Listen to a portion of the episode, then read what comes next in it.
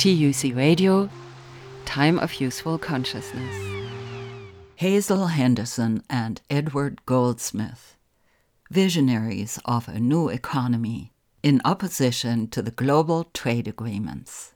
On May 7, 2022, I heard Hazel Henderson in a spirited interview on the Ralph Nader Radio Hour.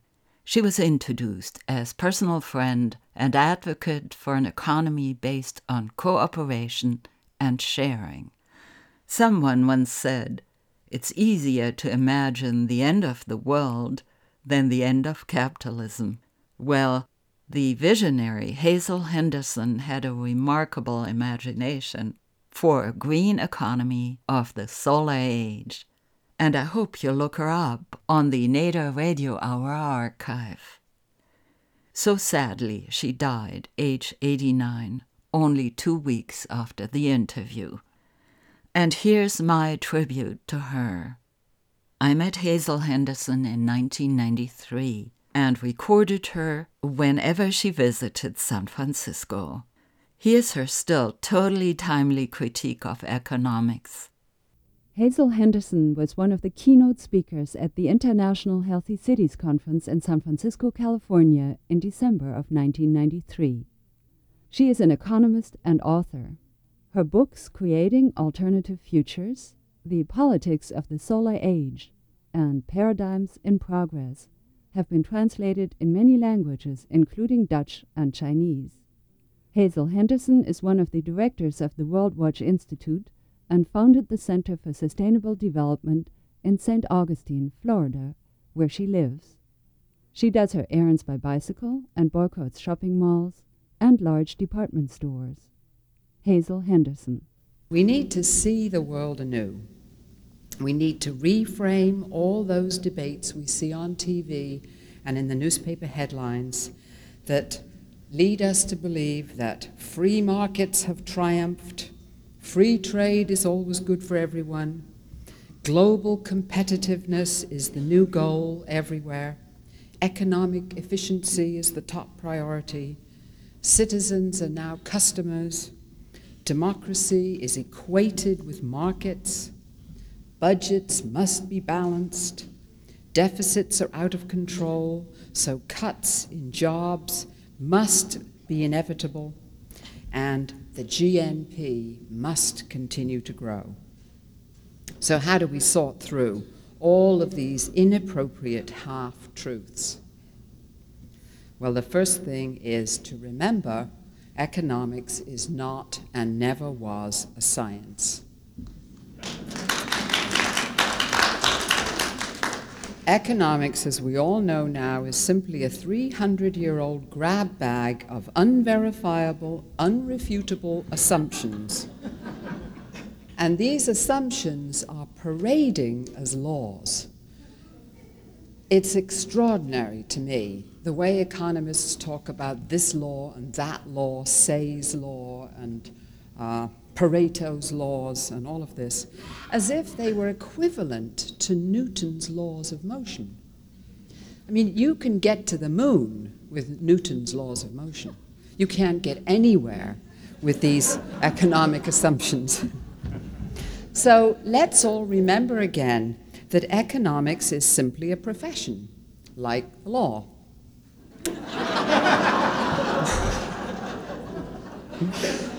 And if you think of it, a cost benefit analysis is not very much different from a brief that a lawyer prepares for a client to put the best possible spin on what the client wants to do, what the project is.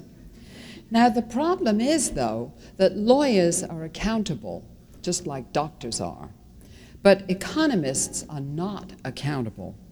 And it's an extraordinary thing to realize that today economists are going around the world prescribing not for individuals, but for whole societies and creating the most terrible mayhem and human suffering in their wake. Right now, we have a lot of our old economic textbooks are being peddled around in Eastern European countries, and they're trying to recreate 19th century capitalism. What we need, of course, is a 21st century form of sustainable development. So, if we're going to move toward a healthy, sustainable society, we have to first of all correct the economists' obsolete recipes. And of course, the most important one, as I'm sure a lot of you have been talking about, we've got to change the GNP growth formula and correct it. Because this formula for progress, as you know, was adapted in World War II by uh, Britain and the United States uh, in order to increase the war effort. And the whole idea was to maximize war production at the expense of the civilian economy. And so bombs and bullets and tanks are valued very highly in GNP and GDP. Children count for zero, the environment counts for zero, and even infrastructure counts for zero. So you can imagine with that kind of formula that nobody's looked at since 1945, we are backing into the future looking through the rearview mirror. Trying to guide a complex society using GNP and GDP as your compass is a little like trying to fly a Boeing 747 with nothing on the instrument panel except an oil pressure gauge. So here we are, and we're still on the old GDP growth formula. And in my state and in many of the cities I travel to around the world, you have to call it the plantation model. This is how it goes. Uh, the Economic Development Commission in the city or the state uh, goes around the world trying to find some big multinational company to lure in to create jobs. And they, they say, come on down to Florida. We have cheap land, cheap labor, low taxes, few labor unions, and um, few environmental regulations. And guess what? We'll also give you a tax holiday. Now, of course, this is simply a recipe for disaster because what happens is the company comes in, uses all of those concessions, and increases the environmental and social costs to taxpayers and to everybody else. And then, when they realize that taxes have to go up to clean up the mess, and we have to have more and more public programs to deal with the victims and the drugs and the crime, then the economists tell the politicians what you need is more economic growth. And you're back around the treadmill again. What we now have to deal with is this model still operating on a global level. And what we have today is this whole thing about, uh, about global uh, competitiveness is simply ending up at, at the end of the line with the new phenomenon called the era of jobless economic growth. And all over the world, uh, the G7 countries, when they met in Tokyo in July, began to talk about jobless economic growth. And of course, it was the whole thrust of the Industrial Revolution was to do more and more and more with fewer and fewer people. So here we are. The idea was first they automated the agricultural sector and everybody moved into factories. Then they automated the factories and we were told everybody would be finding their jobs in the services sector. And now all that's happened is we're automating the services sectors worldwide.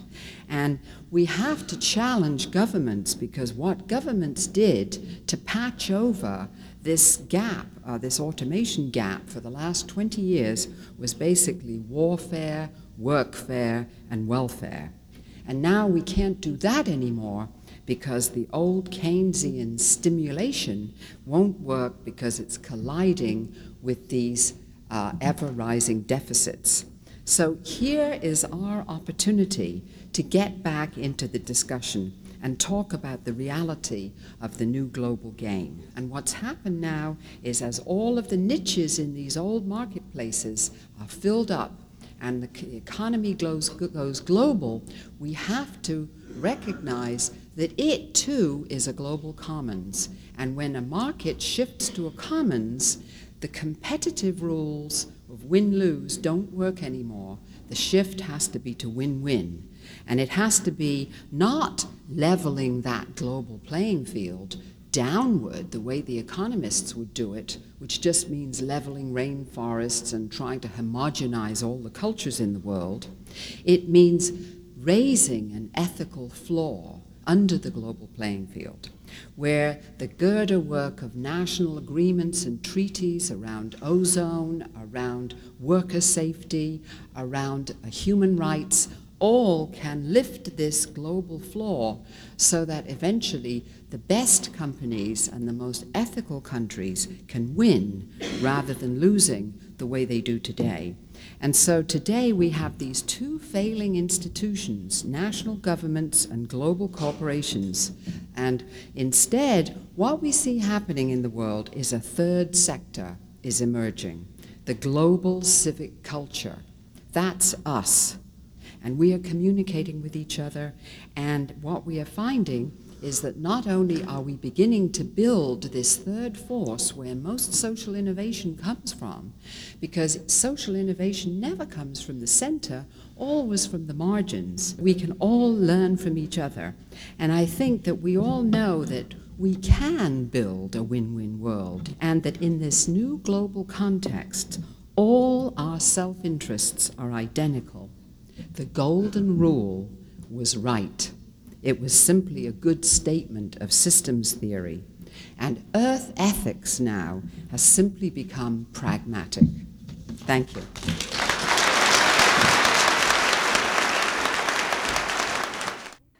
That was my archival program with Hazel Henderson, recorded in San Francisco in December 1993.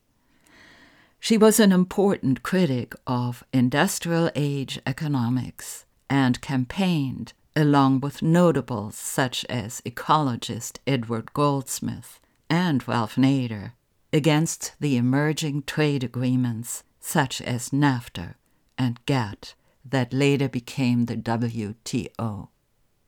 Here's my recording of Edward Goldsmith. This is how I introduced him in 1994. Edward Goldsmith, philosopher and activist from England, is considered one of the best informed and radical thinkers of the environmental movement. The Green Party used his book, The Blueprint for Survival, to formulate the founding document. Edward Goldsmith spoke at a briefing on the impact of the so called free trade agreements, like the GATT, the General Agreement on Tariffs and Trade. Edward Goldsmith we all think that trade is necessary. We think it's normal. Uh, in fact, gross national product, in terms of which we gauge the wealth of a nation, is really a summation of all the transactions. It's entirely based on trade. No trade, internal or external, and there's no GNP. And we're supposed to be very, very poor. I think it's in our character as humans to see the things we've been brought up with as normal our political scientists look at today's political system and they assume this is a normal political system. The fact that it doesn't work, the fact that you can't point to any government in the world that is actually doing its job and helping solve any problem doesn't seem to affect them, doesn't seem to lead, lead them to question this. Karl Polanyi, that very well known, very remarkable economic historian who wrote in the 30s and 40s, pointed out to the dismay of the world of economists that the principles of economics which they had formulated and which they had assumed, which they assumed to have universal applicability, applied only to industrial man, and that it applied in no way to tribal or traditional man. You could look around in, the, in tribal society, in, in archaic societies of old, and you'd see no sign of Homo economicus.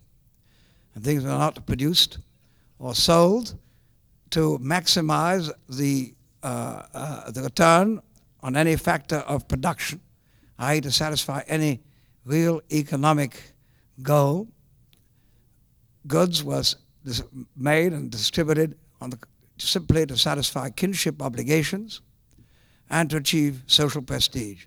In the case of people like the big men in Melanesia who give big feasts and acquire prestige in this manner, without accumulating any, any capital goods of any kind often they're the poorest looking people in the area. He referred to the ways goods were distributed in traditional societies as reciprocity and redistribution. You give things away, you get them back, you redistribute goods among your community as a means of obtaining social prestige in general. Of course, if you interfere with this process, uh, you get chaos. You get to our type of society. The typical example of reciprocity and redistribution what you find in some of the Pacific Islands near New Zealand. In some of the Pacific Islands, where people live largely off fish, on the atolls, if somebody catches a fish, he gives a feast. And uh, of course, some, when somebody else catches a fish, they'll, give a, they'll also give a feast, and he'll be invited to that feast. So in a sense, he's getting something back. He's using his friends as deep freezes. and uh, in fact, uh, that's very much the choice we have today. Do we want friends or deep freezes? Because you can't have both, because when the New Zealand government suddenly handed out refrigerators and deep freezers to people, they stopped giving feasts. You didn't need them anymore. So now you don't have feasts anymore. You eat frozen fish instead of good fresh fish. Your social bonds are destroyed because it was these feasts that maintained social bonds. Society is collapsing as a result with all the obvious consequences. This whole principle, to me, is critical. The goods and the economic activities in general, including trading activities in a traditional society, were not designed to achieve economic goals, but designed to achieve social ends. I quote in my book, this man called, I think called Huber, describes the economic system of a tribe in, in New Guinea called the Anggor. And he points out the object of their agricultural activities is not to produce food, but to produce social organization.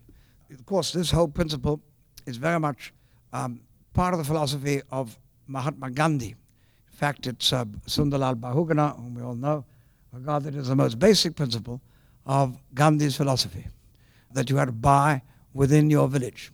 He himself was a great Chipko activist. I don't know if you know about the Chipko movement.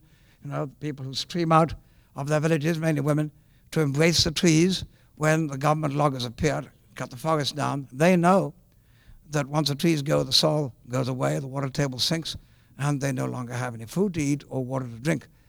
Sunderlal Bahuguna was one of the leaders of this movement, but he only wear clothes that come from his village. He will never accept any clothes of any kind, give him any gift, but if it doesn't come from his village, he won't wear it. You know, when, he, when he's there, he only eats things from his village.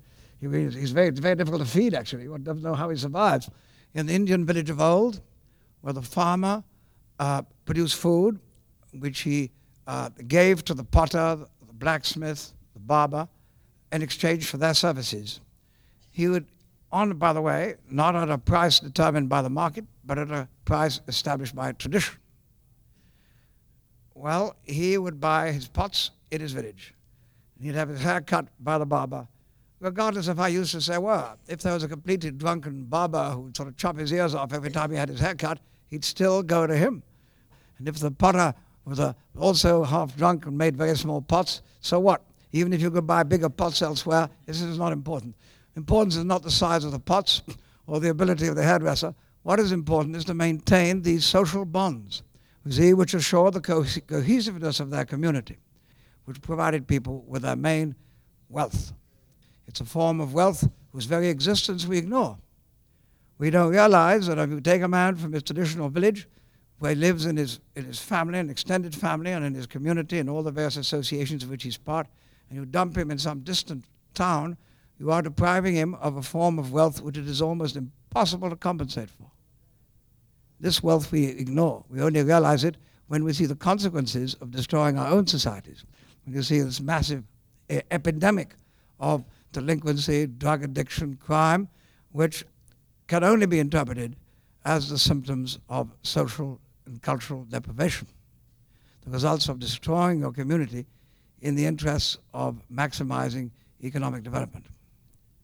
Now, it's interesting to see what happens when you start trading. In New Zealand, when they started developing and setting things on the market, they cashed in all their whales. The first people to go there were whalers, the first white people. So we cashed in the whole whale, all the whales. When there were no whales, they cashed in all the seals. When there were no seals, they found there's a wonderful tree called the kauri tree. There are three million acres of these trees. They're wonderful like your redwoods. They cashed that lot in. When they'd cashed all that in, they looked around, they found there were some wonderful scallop beds in the, in the Marlborough Sounds between the two islands. They cashed that in. Then they found there some fantastic, fantastic resource of, uh, of uh, crayfish, Chatham Islands. Cashed that in a few years. They, they found they, they put down 17, they burned all that trees down and put down 70 million sheep. And that wiped out the soil, so they cashed in the soil as well. Now, this process can only go on if it goes on until there's nothing left of the island, until the whole place is just a desert with a whole lot of starving people. This is not taken into account by the people who advocate the endless expansion of the market. In fact, it's quite evident that if you want to preserve things, you've got to keep them out of the market system. In New Zealand, you have national parks. What's the object of a national park? Is to keep things out of the market system. In Tanzania, the market has broken down. Why? Because there's no money to repair the roads, so they can't export their food anymore. This is a, everybody would say the poor people, they must be very poor. They got no more money, they can't export their food.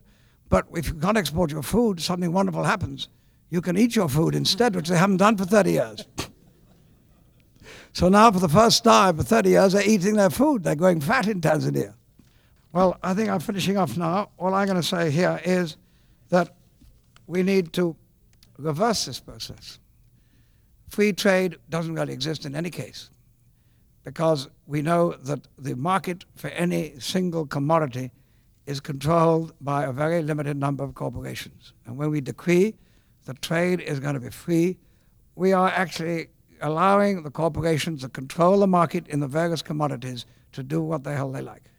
We are actually transforming the world into a free trade zone of the type that exists around the airports of many third world countries. Areas, I don't know if you've seen them, where they solicit, they beg, they ask industrialists to settle down, to bake, make things there, to put up their factories, and they offer them the cheapest possible labor, no labor legislation, no pollution legislation, nothing at all, uh, tax holidays, they can do what the hell they like. All social, ecological, human, moral, considerations are mercilessly and systematically subordinated to the short term interests of the corporations involved. Now, we are transforming today with the GATT and other free trade arrangements, we are transforming the world into a free trade zone of this type. And if we're going to survive on this planet for more than a few decades, by no means certain with climate change, etc., we've got to do exactly the opposite. We've got to subordinate equally ruthlessly and equally systematically short term economic interests to social, ecological, and climatic considerations. To do this means reverting to the small market. It means reverting to, to, to a, a society based on the community in which our economic activities are conducted on a very much smaller scale, catering for local markets, very much as people once did before. I don't think we have any alternative for this. We cannot go back to the past, but we must certainly seek our inspiration from the past, for because of 95% of our tendency of this planet, people live just this way. And that must be the only way to live. Thank you. Edward Goldsmith recorded at a briefing on the impact of GATT, the General Agreement on Tariffs and Trade. In January of 1994, he returned to San Francisco and I talked to him about the recent conclusion of the Uruguay round of GATT. Since the talk you just heard was given, the binding final document of GATT was produced.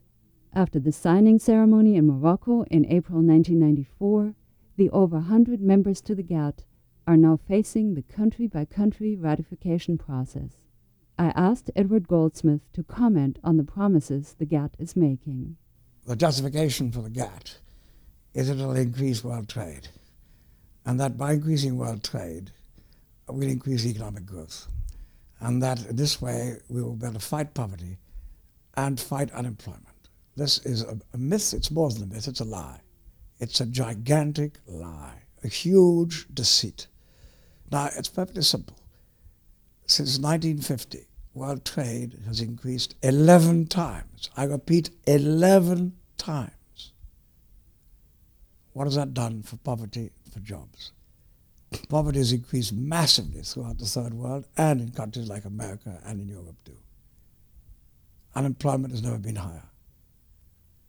Gross national product during that period has increased five times, 500%.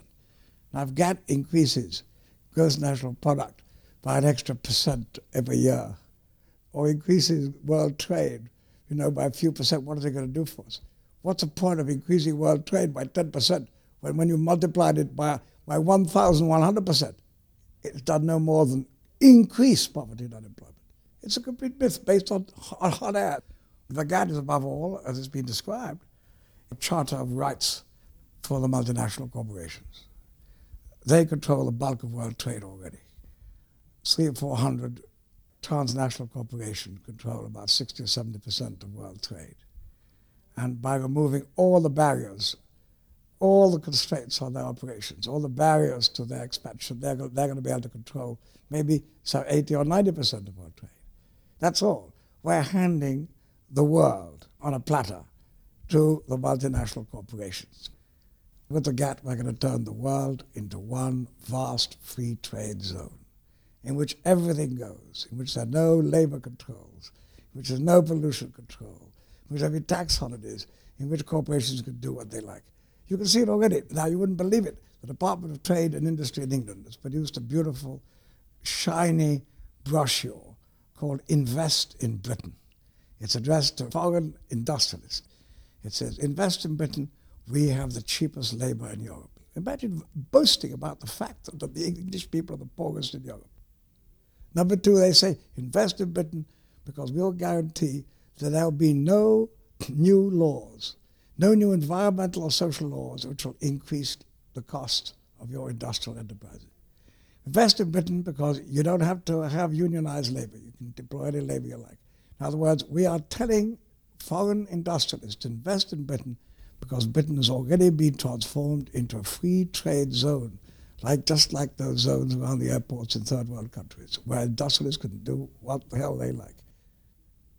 We're reversing all the efforts by people who've tried to control corporations, who've tried to establish norms and guidelines, and uh, who've tried to have social laws to protect workers, uh, environmental laws to protect the environment. All that is being reversed in one fell sweep The corporations have gone too far. They could probably get away with controlling 50 or 60 percent of world trade. They're not going to get away with trying to control 80 or 90 percent of it. They're just not going to get away. There's going to be civil wars everywhere. You're already seeing the civil war in, in Mexico. You've already seen the election in Canada, where the Conservative Party, which completely controlled the country, has been virtually wiped out because they have been associated more than anything else with the NAFTA. And all the unemployment, present unemployment and misery in Canada is blamed on NAFTA. Yeah, I think you're going to have revolutions and civil wars just about everywhere in the world because the GATT is going to cause such unbelievable misery that people are going to react. You heard Edward, aka Teddy Goldsmith, and before him Hazel Henderson, and their 1993 94 critique of the rules of global trade under GATT, the General Agreement on Tariffs and Trade that later became the WTO, the infamous World Trade Organization. This rebroadcast from the TUC Radio archives is in honor of the legacy of Hazel Henderson, who died on May 22nd of this year, and in honor of Edward Goldsmith, who died in August 2009. Their work continues with us. You can hear this program again for free on TUC Radio's website, tucradio.org. My name is Maria Gilardin. Thank you for listening.